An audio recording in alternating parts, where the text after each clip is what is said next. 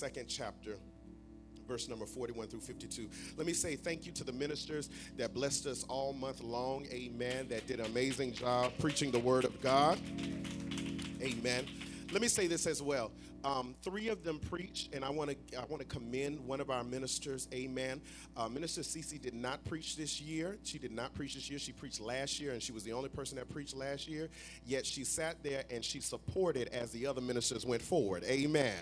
Amen. And what I wish that we would get to a place that we learn how to praise our own pawn.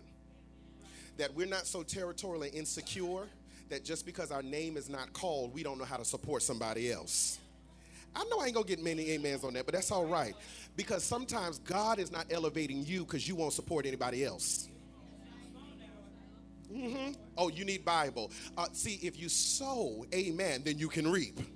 But if you ain't sown nothing, you can't reap nothing. Amen. Learn how to celebrate somebody else. Learn how to praise God for somebody else. You ain't always got to be a hater. Amen. Don't be a hater all your life. Amen. She get married and you still trying to get married. Celebrate her. God bless you, honey. Praise God. I'm gonna be right there. I'm gonna catch that bouquet. Amen. Praise God. Amen. So you want to make sure that you uh, celebrate someone else. So I just want to commend Minister Cece for that. Amen. Luke the second chapter, verse number 41 through 52. Amen. Luke 41, uh, Luke 2, 41. The Bible says, every year Jesus' parents went to Jerusalem for the festival of the Passover. When he was 12 years old, they went up to the festival according to the custom. After the festival was over, while his parents were returning home, the boy Jesus re- stayed behind in Jerusalem, but they were unaware of it. 44. Thinking he was in their company, they traveled on for a day. Then they g- began looking. Praise God. Thank you. Leave it there. Then they began looking for him among their relatives and friends. When they did not find him, they went back to Jerusalem to look for him. After three days, they found him in the temple courts, sitting among the teachers, listening to them and asking them questions. Everyone who heard him was amazed at his understanding and his answers. When his parents saw him, they were astonished. His mother said to him, Son, why have you treated us like this? Your father and I have been anxiously searching for you. Verse 49. Why were you searching for me? Didn't you know I had to be in my father's house? But they did not understand what he was saying to them. Then he went down to, to Nazareth with them, and he was obedient to them. But his mother treasured all these things in her heart, and Jesus grew in wisdom and stat, wisdom and stature, and in the favor of God and man. I want to preach for just a few moments from this subject, with this subject in mind losing Jesus. Losing Jesus. Losing Jesus. Amen. One of the worst feelings in the world is the feeling of losing your cell phone.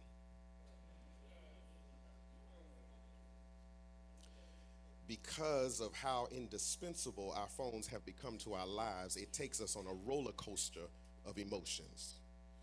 Panic sets in, your heart starts to beat faster you break out in a sweat from anxiety. Because if you're like me, many of our entire lives is on our phone. I don't even know my mama phone number because it is in my phone. So much so, watch this, that I read an article in The Guardian, the science section of The Guardian, that said we all go through five stages of grief if we lose, leave, or break our phones.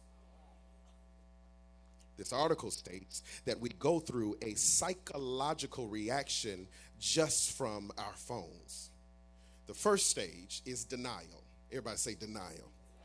We can't believe that something that that that that something we can't believe that we, we we that something we can't go nowhere without is actually not with us.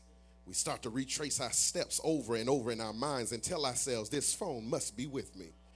You take the whole person, dump everything out, and trying to figure out where that phone is. You tear up a whole room because you are in denial that you have lost that phone. The second stage is anger. We are angry at ourselves because now our whole life is affected by the absence of our phone we feel it's unfair that now I have to adjust my absence of my phone. It should be it should be with me and I'm angry about it. The third stage is bargaining. Now that I'm in in now I'm past the anger, let me bargain with my time to ensure I go back and get my phone. I could be running late but I will bargain with my time just to make sure that I can go back and get my phone. Stage four is depression. Because once bargaining fails to satisfy my feelings, now I start to feel sorry for myself. Why do I do such stupid things? How could I be so forgetful? I feel sorry for myself and it leaves me depressed. And stage five is acceptance. Nothing I can do about it. So I have to accept that I must go back and get my phone. I can't make it a whole day without my phone. So I have to accept that I got to go back and get it. Five stages of an emotional roller coaster over having to go one day without my phone. And then a revelation hit me. But these same people can go a whole week without Jesus. We can't live an hour without our phones, but we can go an unspecified amount of time without even talking to Jesus. Getting quiet.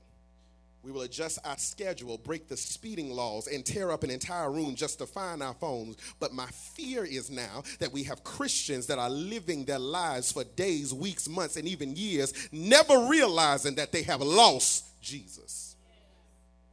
And as we examine our text, we see Mary and Joseph in the same dilemma of losing Jesus. Last week we learned that God has entrusted Jesus to the womb of Mary and the responsibility of keeping and taking care of Jesus to Joseph. It was their assignment from the time they were told by the angels to raise Jesus, the Son of God, the Son of the Most High, Emmanuel, God with us, the one that comes to save his people from their sins. Jesus is their most prized possession. And the Bible says, what we just read, the Bible says that Mary and Joseph ended up losing Jesus. We see in our text that Mary and Joseph took the Holy One, Jesus, to the holy city, Jerusalem, for a holy convocation. You'll catch that later. The Jews were required to go to Jerusalem three times a year. According to the Old Testament, the Jews were commanded to go for three festivals a year for the Passover, for Pentecost, and for the Feast of Tabernacles. But by the first century, the Jews had, on, had only to make one journey per year because of the distance. Now, the requirement got lighter, but the dedication should have got stronger. I'm gonna say that again. The requirement got lighter. They didn't have to go three times a year. All they had to go was once a year, but the dedication should have got stronger. The requirements got easier, but the commitment should have remained. And the conflict of our faith sometimes is that when God's requirements get lighter, does your dedication to Him get stronger? You can sit there like a bump on a log, but I'm coming for you today. You're not required to pray five times a day like the Muslims, faith in Mecca, but do you still have a prayer life? Come here. You don't have to go door to door evangelizing like the Jehovah Witness, but do you still tell anybody about Jesus? You don't have to have a certain amount of money to give to the church for forgiveness of your sins like the Catholics, but do you still pay your tithes? Y'all sitting there like you don't like what I'm talking about. You don't have to go to church five days a week like you used to when you grow up, but do you at least come once a week? Just because the requirements got lighter, is your commitment getting stronger? Is there anybody in here that say, I'm so glad I serve a God God that I don't serve him out of rules, but I serve him out of relationship. And the more and stronger my relationship get, the more I fall in love with him. Is there anybody in here that say, I done fell in love with Jesus and whatever he requires, I'm willing to do. And if you do your research, you will discover, watch this, that only men were required to make this journey. But the text says that Mary is with Joseph. In other words, Mary says, You will not make this trip for me. Uh, you can't praise him for me. You can't bless him for me. In fact, you can't get what I need for God for me. I have to be in the number. Mary says, watch this. I don't care if Joseph go. I got to go as well to tell God, thank you for what he's done for me. Now, some people are waiting until December the 31st to come to New Year's Eve service to give God glory. But is there anybody in here that say, on Sunday morning when my eyes open up, if I got strength in my body, I'm headed to the house of God because can't nobody praise him for me. In fact, I need somebody in here that don't mind throwing your hands up and giving God glory, not for your neighbor, not for your friend, but for you. Open up your mouth and tell God, thank you. I got to praise you for myself. Mary says, watch this. I'm going, watch this, and I'm also going to bring my child. I'm not sending him to church. I'm coming with him. Because as for me and my house, we will serve the Lord. God, raise up men, raise up men that, that will bust the doors of the church wide open just to get in the house. Because statistics say, you ain't gonna like this, that when a woman gets saved, 17%, watch this, there's a 17% factor that everybody in the house will get saved. If the woman gets saved, there's a 17% that everybody in the house will get saved. Watch this, I hope you're ready for this. But when a man gets saved, it's a 95% chance that the whole house will get saved. And they say, anybody here say, I hope God raises up some men that want to seek after God with everything they got because my children are on the line. I need somebody in here to lift up your hands and say, God, save every man around me because they, my child's life is dependent on their worship. I need somebody in here to throw your hands up. Save my uncle, save my grandfather, save my daddy, save my child. I need every man. Better than y'all saying amen. Jerusalem was 80 miles from Nazareth, which means the trip took about three days to make. And when they got to Jerusalem, the Passover was a seven day celebration. They took three days to get there, and then while they were there, they took seven days. Then the text says that they leave Jerusalem, head back with a caravan of family and friends. After a full day into the journey, Mary asked the question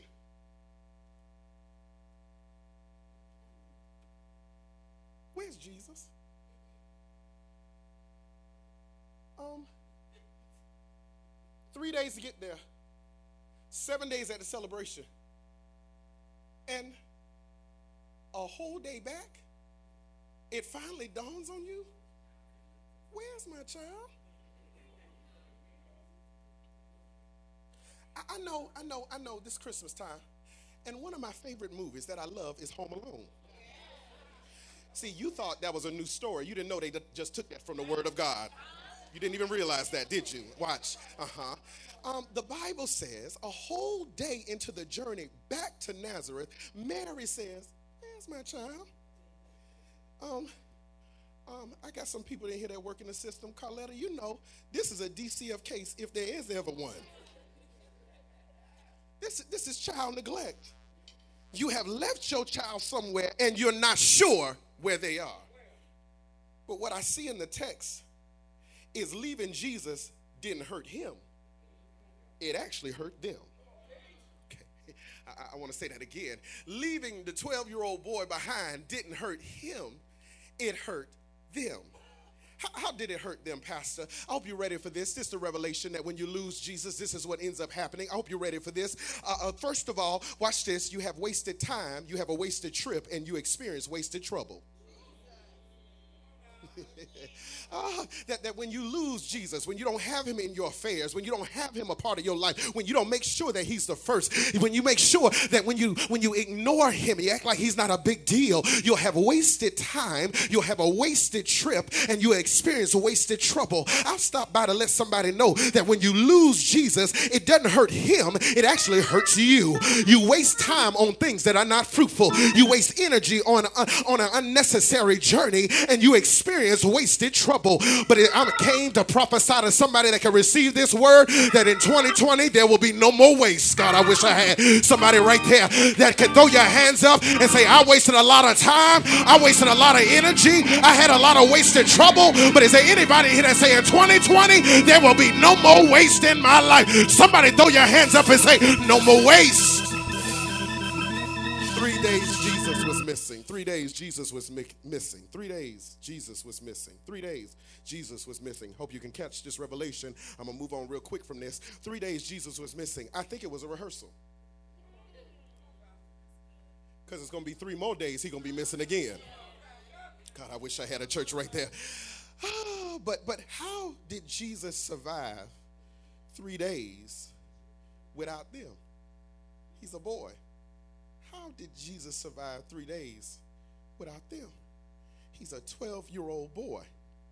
Here's a revelation because Jesus can survive without you, but you can't survive without him. I know, I get it. I understand that this world makes you feel like you can live your life without Jesus. You can do what you want, how you want, and, and you, all you have to have is positive energy. All you have to have is positive energy. All you have to have is good vibes, and everything will be wonderful in your life, and there'll be no problems and no issues and no circumstances. Uh, but is there anybody in here that say, I can't live without him? I can't move without him. I can't, I can't, I can't be without him. I can't make it without him. I can't even get up out the bed without him. I can't go to work without him. I can't raise these children without him. I can't drive down the road without him. I can't cook this food without him. I can't go to the bank without him. Is there anybody in here that say, I can't live my life without Jesus? We need to bust it up just for a minute because some of y'all looking like me, like you can survive without him. But is there anybody in here that can testify that I tried living my life without him and I found out I can't make it without him. Somebody throw your hands up and tell the Lord, I need you, I need you, I need you, I need you, I need you. Every hour, every second, every minute of the day, I need you, God. I need you. I need you like a fish need water. I need you like a sugar need cake. I need you, God. Is there anybody in here that say, I need him?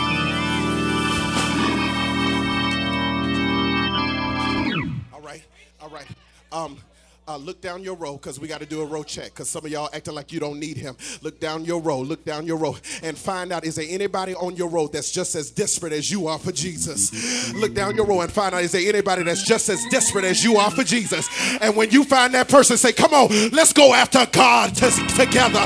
Let's go after him with everything we got. Let's go after him like we sure enough need him. I need Jesus. I can't make it without him. I'm lost without him. I need Jesus.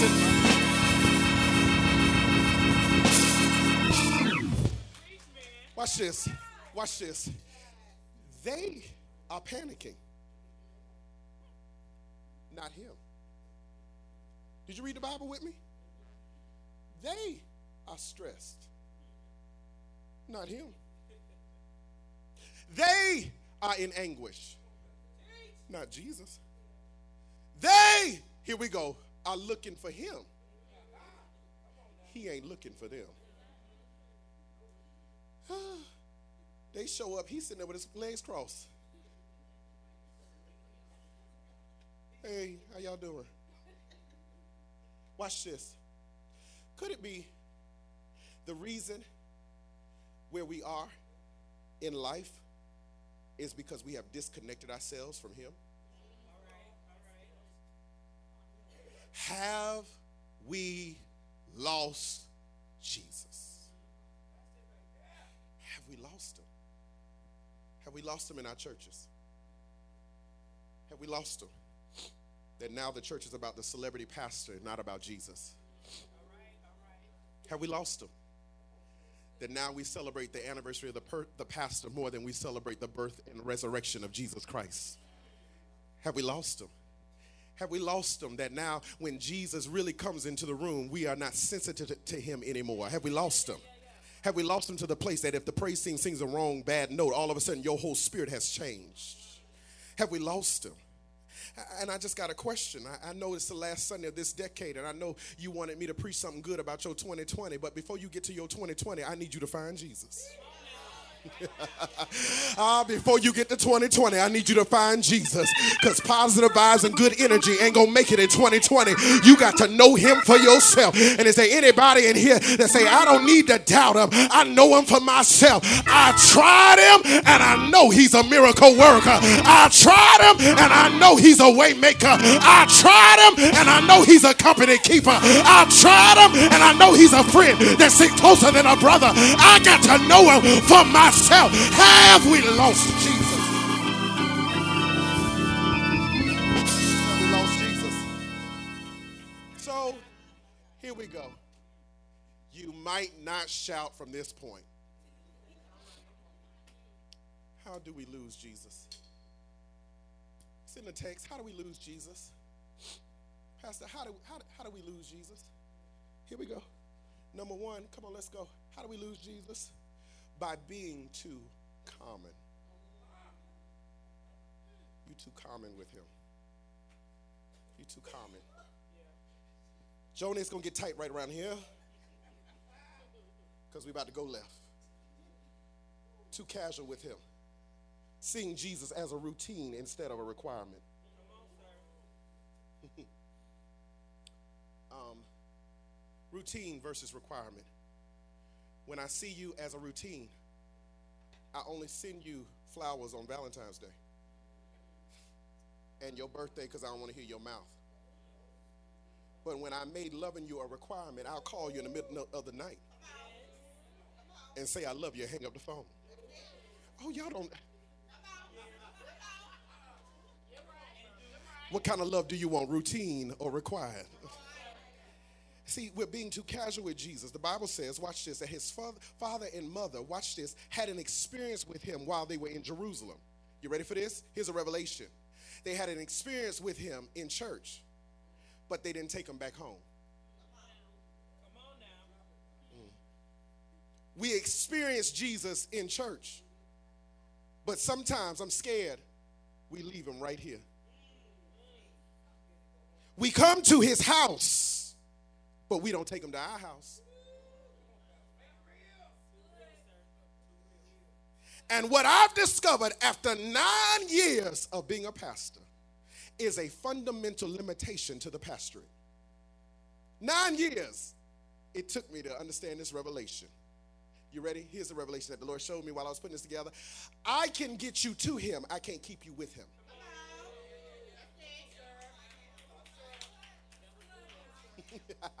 I, I, can get you to him, but I can't keep you with him.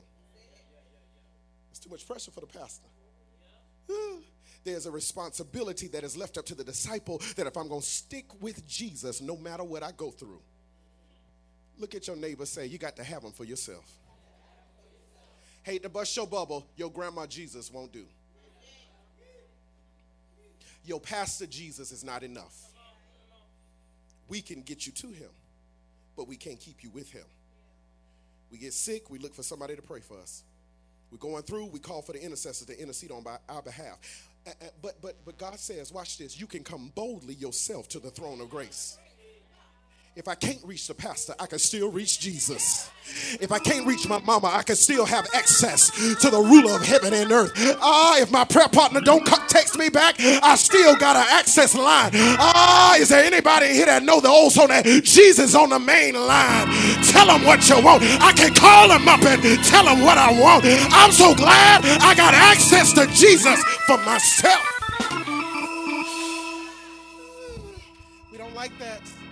Amber, they don't like that. They don't like that because we always want somebody else to go for us the veil in the temple has been ripped from the top to the bottom. That means you have access for yourself.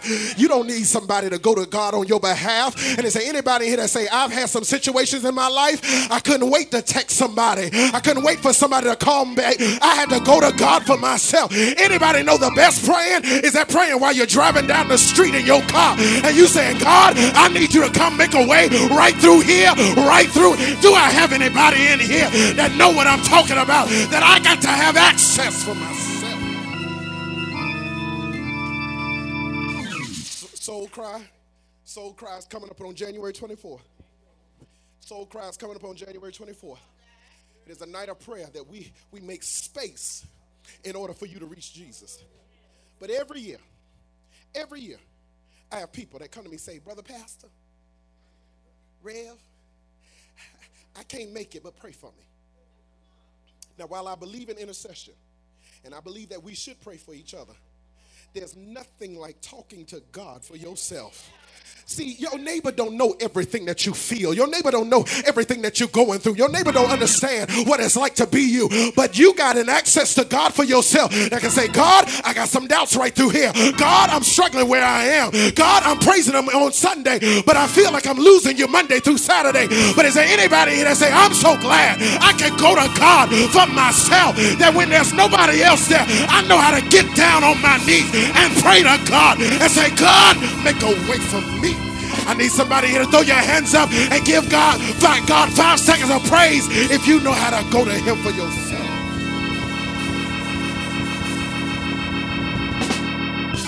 Watch this. I know, I know, I need to calm down. Watch this. I know that you are common with God. Watch this. I know you are common with God. Here we go. When you choose to use, watch this, when you choose when you will use your gifts. Come here. I know you're common with God when you choose when you will use your gifts. I don't have to sing. I used to do that. My season is up. Mm-mm, I'm not greeting no more. Mm-mm. That was my old season.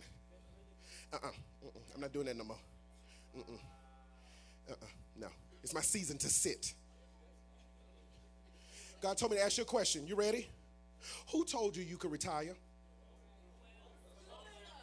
Sit there. I'm going to preach right to you. Watch this. Who told you you can use your gifts when you want to? Let me bust your bubble real good. They're not your gifts.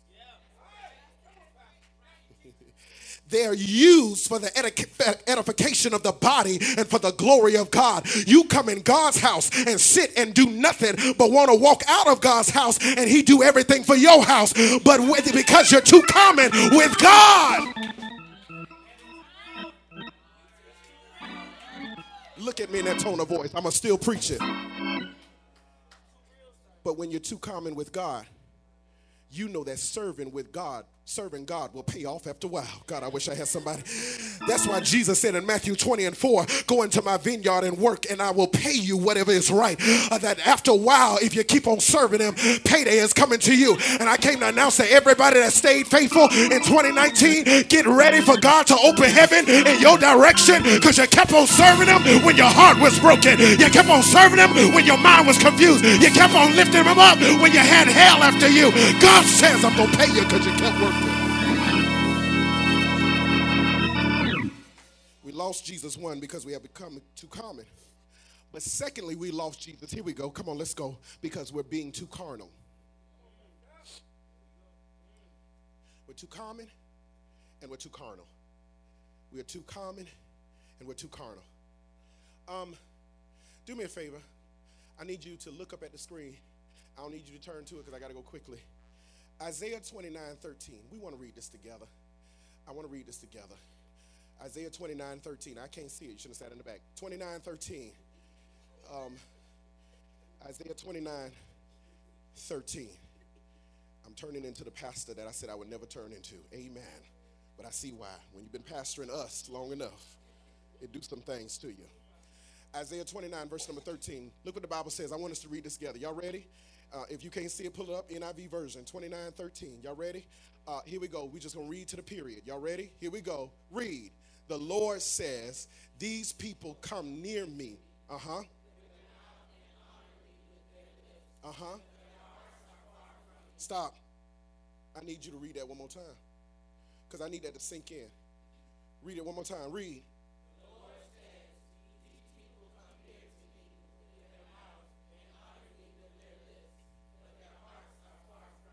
You, you come near to me with your mouth. Honor me with your lips. But your heart is far from me.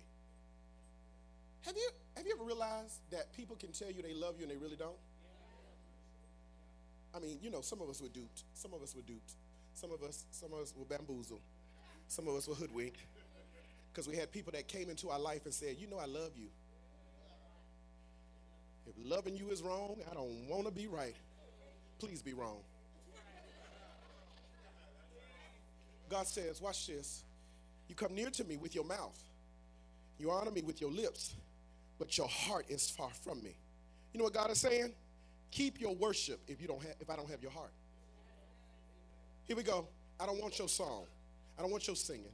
I don't want your clapping. I don't want your dancing. I don't want your playing. I don't want your sermon if your heart is not in it. Here we go. It's going to get tight.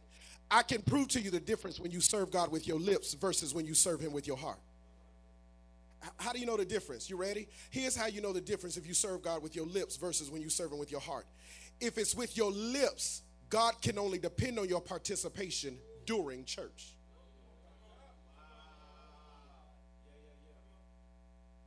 That's when you serve Him with your lips. But after church, God drops on your priority list. It's getting real quiet. It's getting real quiet. It's so quiet in here you can hear a rat piss on cotton. It's quiet. See, when you serve them with your lips, you can only do it while church is going on. But when you serve them with your heart, watch this. If he has to inconvenience my schedule, my answer is still yes. God can't depend on us because we're too busy. Touch your neighbor, say, neighbor, pastor loves you, and he's saying this in love. I got to work overtime. I can't make it. That's why outreach is no longer a priority in the church because the workers of the vineyard are no longer working in the vineyard. They're working on another yard because we think that the grass is greener over there. The church used to serve, but now the church is too busy to serve. But let somebody invite you to a turn up and you turn it out. I wish you would sit up here. I will come over here and just shake you. It's a turn on spirit all right here. Mm-hmm. That's too early. That's too late. And the Lord say, serve me. I'm, I'm tired. I done worked eight hours. No, you didn't. Let me talk to your boss. They trying to get rid of you now. No, you didn't. You made time for the party, but let us call a prayer meeting, and now you too busy. Can I tell you something? Can I tell you something? Pastor moment. Excuse me, visitors, just for a minute. I got to be pastor just for a minute. This is why I don't like all the walking while service is going on. Because what it says to me is that your lips are telling me that you love God, but your heart is not attuned to God because you'd rather work while church is going on. Sit down.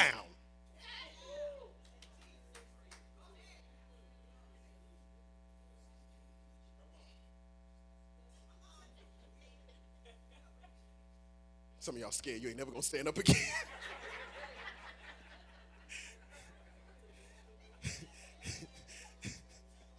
Lift your hands.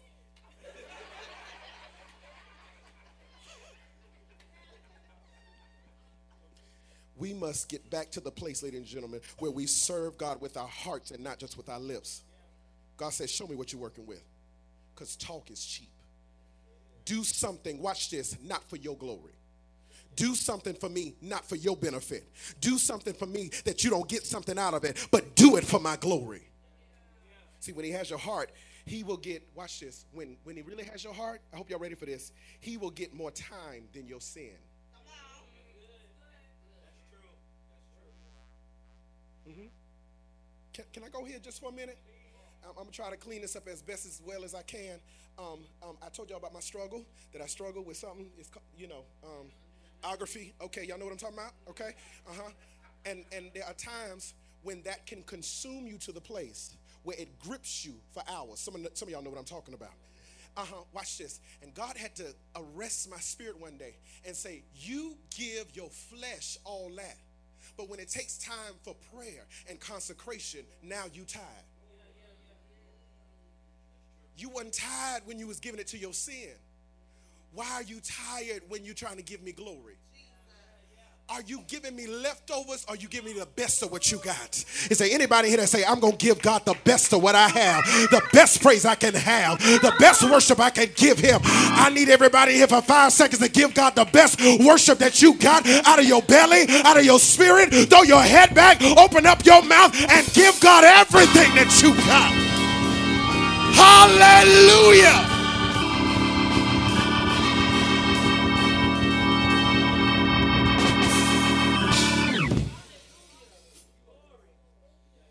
Has your heart, he will get more time than your sin. When he has your heart, he will give you more. Uh, watch this. You will give him more attention than somebody you just met.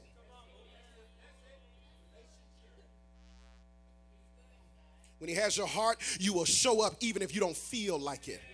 Jesus says, The reason you lost me is because you're too common, but in 2020, you're too carnal. But in 2020, I'm deciding to make Jesus a priority again. I'm deciding to make him prayer a priority again. I'm deciding to make him coming to church a priority again. I'm deciding to make him reading my Bible a priority again. You lost me because you're too common. You lost me because you're too carnal. But number three, here we go. You lost me. Watch this, because you be you're being too churchy.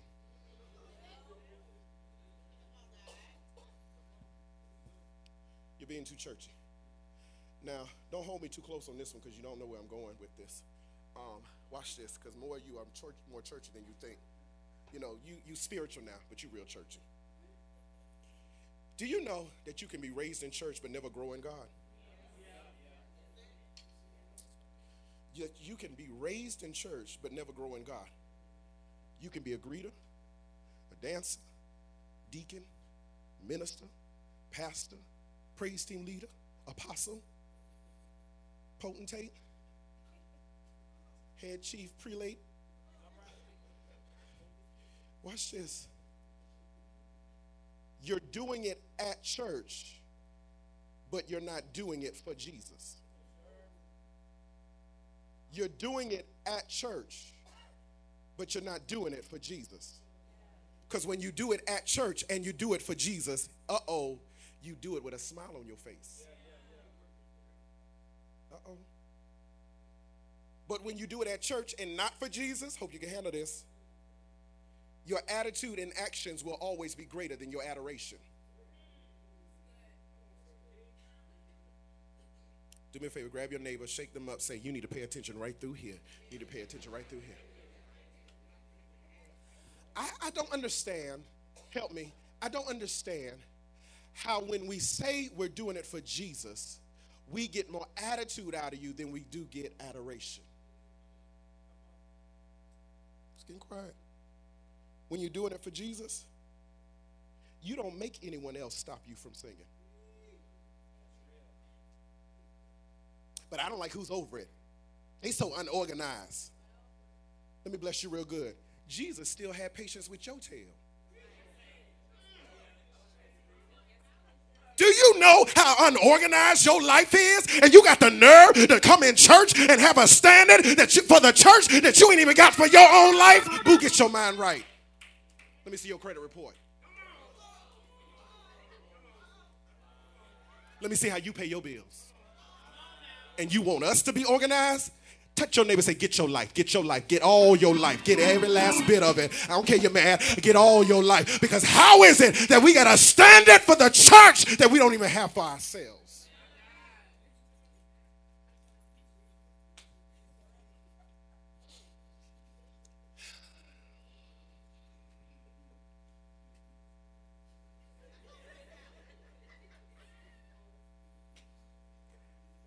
Can't work with her. Jesus still working with you.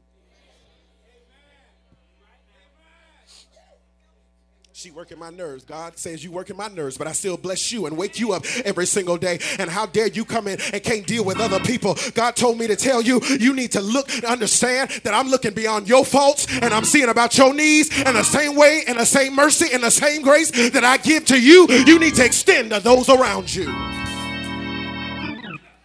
Well, brother pastor, God told me not to serve no more. Got a question for you. Why would God give you a gift and then tell you not to use it? Here we go. It's going to get tight. I don't care. I ain't preaching three weeks. I'm fine.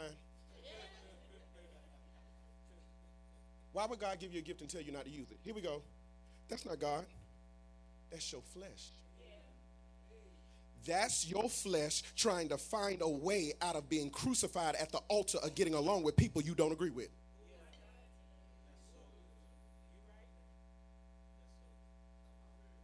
And the problem is, you ready? You've come so you become so churchy that now you use church lingo to justify your inability to manage difficult situations.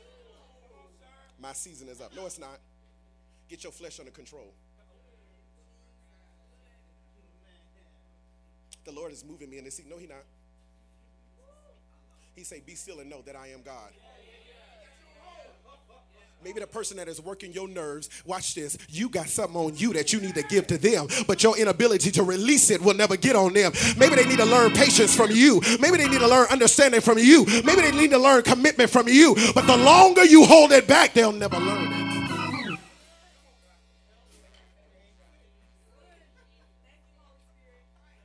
I think my season up. Sit down.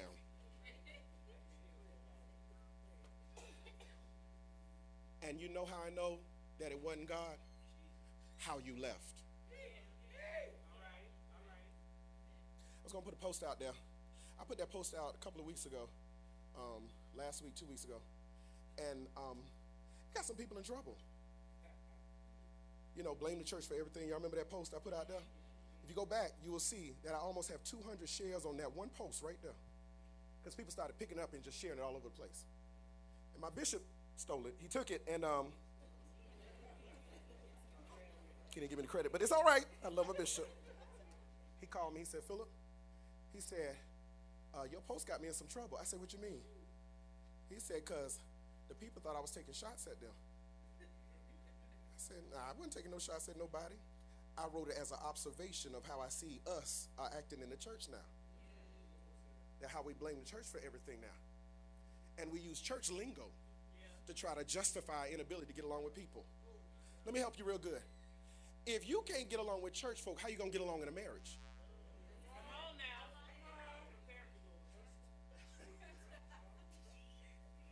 This might explain why you job hop. Because instead of you being still, learning how to get your attitude under control, all you want to do is exit because you got options now. Be still. Touch your neighbor because they don't like me right now. Touch your neighbor say, Be still, be still, be still, be still. Why am I telling you to be still? Because your blessing is where God, where God wants you to be. If you be still, God says, I can bless you right there. Before I bring you out of Egypt, I can bless you in Egypt. And when I bring you out of Egypt, you'll have more than enough if you just be still.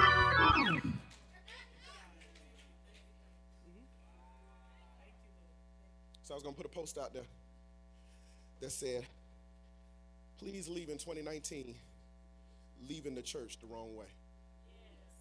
I'm not saying God didn't say, you know, your season is up. Maybe your season is up. Can you let somebody know? Can I, I'm gonna have a moment. You ready, Chantel? I'm gonna have a moment. I'm gonna get off of it. The same way you tracked the pastor down when your hell was uh, going on in your life, it's the same way that you can pick up the phone and say, I need to go somewhere else. Isn't it amazing? How when you need something, you know how to contact the right people.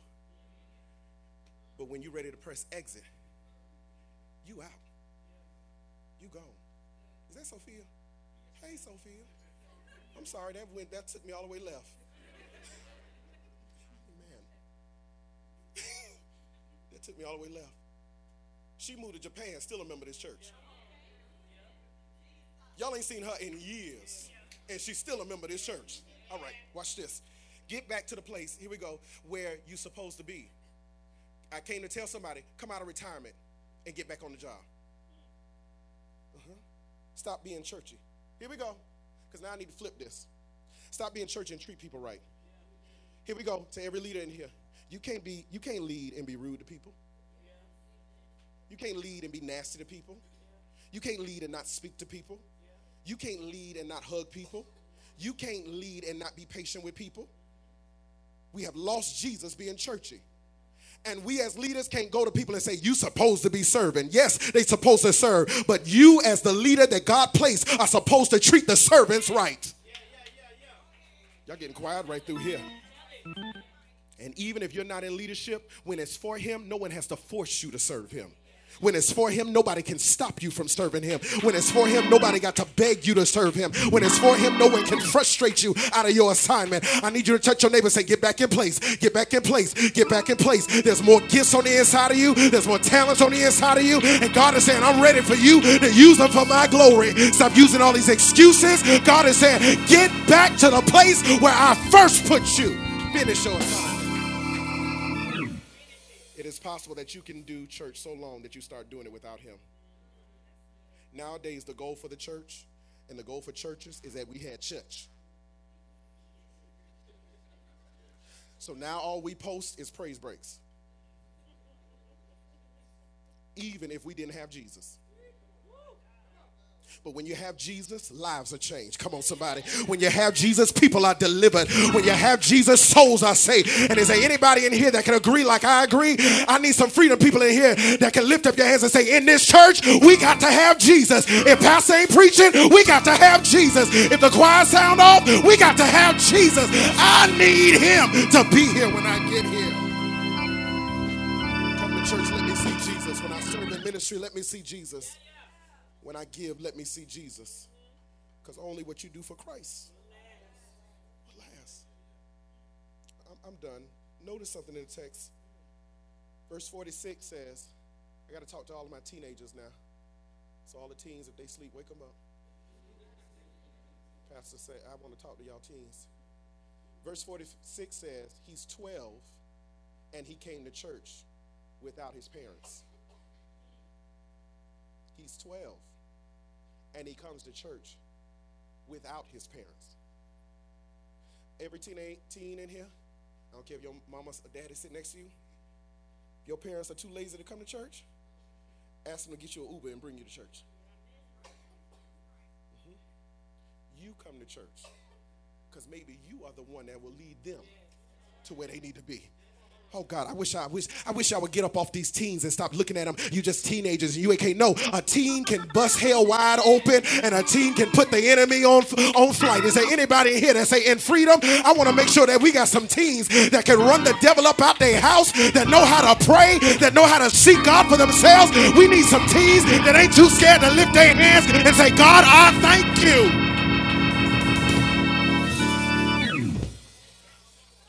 Them to get you an Uber. I bet they'll come in. How did they find Jesus?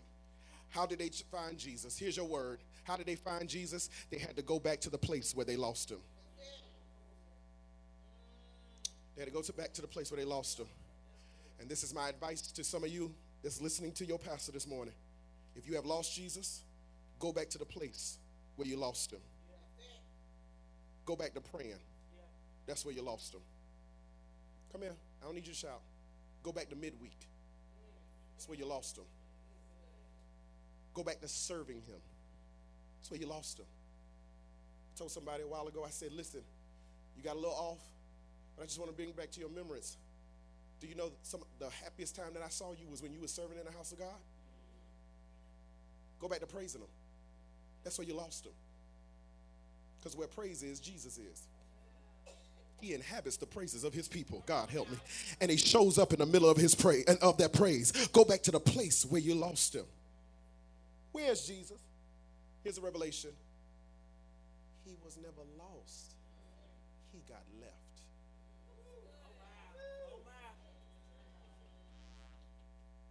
I'm sorry. I know I turned the whole message upside down with that one statement because you thought it was in one direction. He was never lost. He got left. He got left out of the conversation. It's to get tight. He got left out of the relationship. He got left out of the job that he blessed you with, that you praised him for, but now you don't need him on that job anymore. He got left. They go back to get Jesus. And when they find him, the text says that Jesus is sitting in the temple courts among the teachers, listening to them and asking them questions. And the Bible says, everyone who heard him was amazed. Another translation says impressed at his understanding and his answers. Mary shows up, and the text says, Watch this. She wasn't amazed, she wasn't impressed, she was upset. Here we go. The Bible says that they were upset with Jesus. Everybody else was impressed, but his parents were not. They were mad. Here we go. They were mad that he inconvenienced them. That their emotions let them miss his greatness.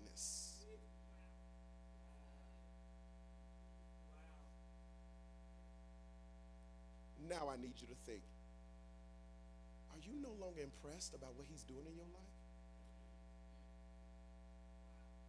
You prayed for that job. Now you complaining. You no longer impressed? How far he brought you from? You ain't impressed by that? And let me show you how the enemy tricks you. You ready? Because this is how he got me. I was going through pastor stuff, and I was like, Lord, my life was so much better. It seemed like it was so much better. But I was just, you know, doing my thing when I was in the world. Had a good time in the club. You know, had a great time. And the Lord uh, convicted me. He said, You don't see how foolish that sounds? Watch this. It's just like the children of Israel. When they got out of Egypt, they said it was better for us to stay back in Egypt because at least we had fish and leeks and, and, and cucumbers. Watch this. In one of the lines, if you catch it, it says at no cost. Have you forgot the cost that it took on your life without Jesus?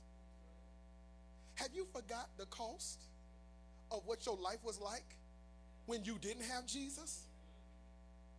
You missing the relationship that wasn't no good for you, but you never realized that you had to sleep with them to get your bills paid.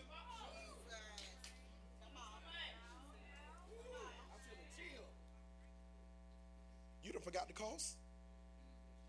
You had a good time in the world. But do you realize that your body don't bounce back from the hangovers like it used to? And you gonna tell me it don't cost you nothing? Oh, they mad in here today. I'm back.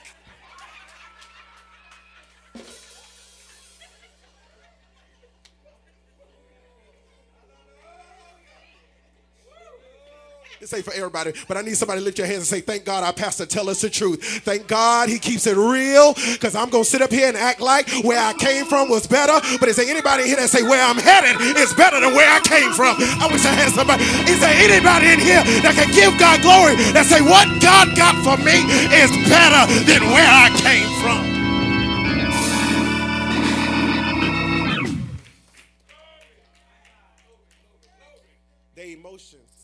No longer were impressed with the Son of God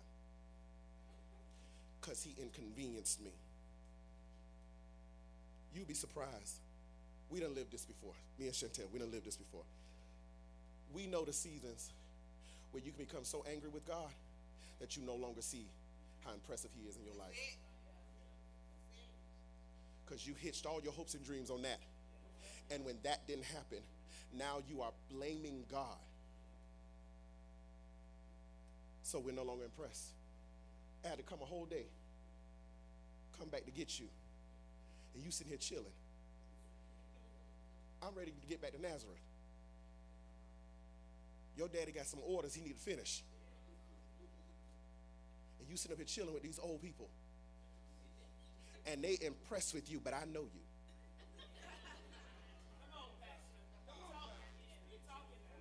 And Jesus looks at him and say, You was looking for me? You, you, did you forget? I know what the angels told you. You must not know about me. You must not know who I am. You mad because I broke up the relationship. But you're no longer impressed how I kept you in the midst of it. you mad that you lost a job. But you're not impressed about how ain't one bill been behind since you lost a job. You're not impressed by what I've done in your life. I'm done. Is there anybody in here that can give God praise and give God glory because you're so impressed about what He's done for you in 2019? I think He's done a marvelous job. I think I'm so impressed of how He kept me. I'm impressed by how He kept me. I'm impressed by how He let depression leave me alone. I'm impressed by Jesus.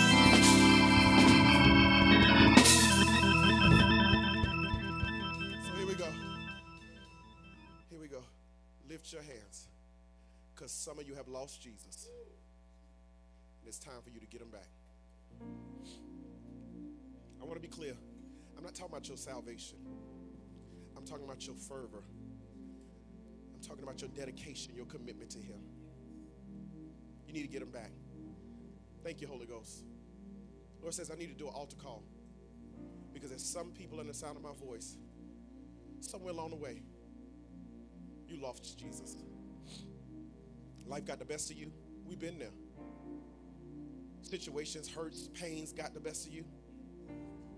And you're no longer impressed by him. In fact, you are emotional and upset about him. Because you didn't know your life was going to take this turn. You didn't know he was going to inconvenience you like this. But God says, Come back to the place where you lost me. Come back to the place and find me all over again. You've been sitting on your gifts, you've been sitting on what He put on the inside of you. You're angry, you're mad. You even told yourself, I ain't signed up for all this. God says, Come back to the place and find me all over again.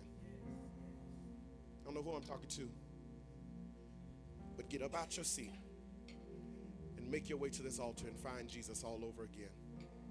Is not about salvation. You're already saved. You know him. Just lost him. Come be impressed by him all over again. Come be impressed by him all over again. No more excuses. No more excuses. I let my emotions get the best of me. But I want to be impressed with him all over again. Wherever you are.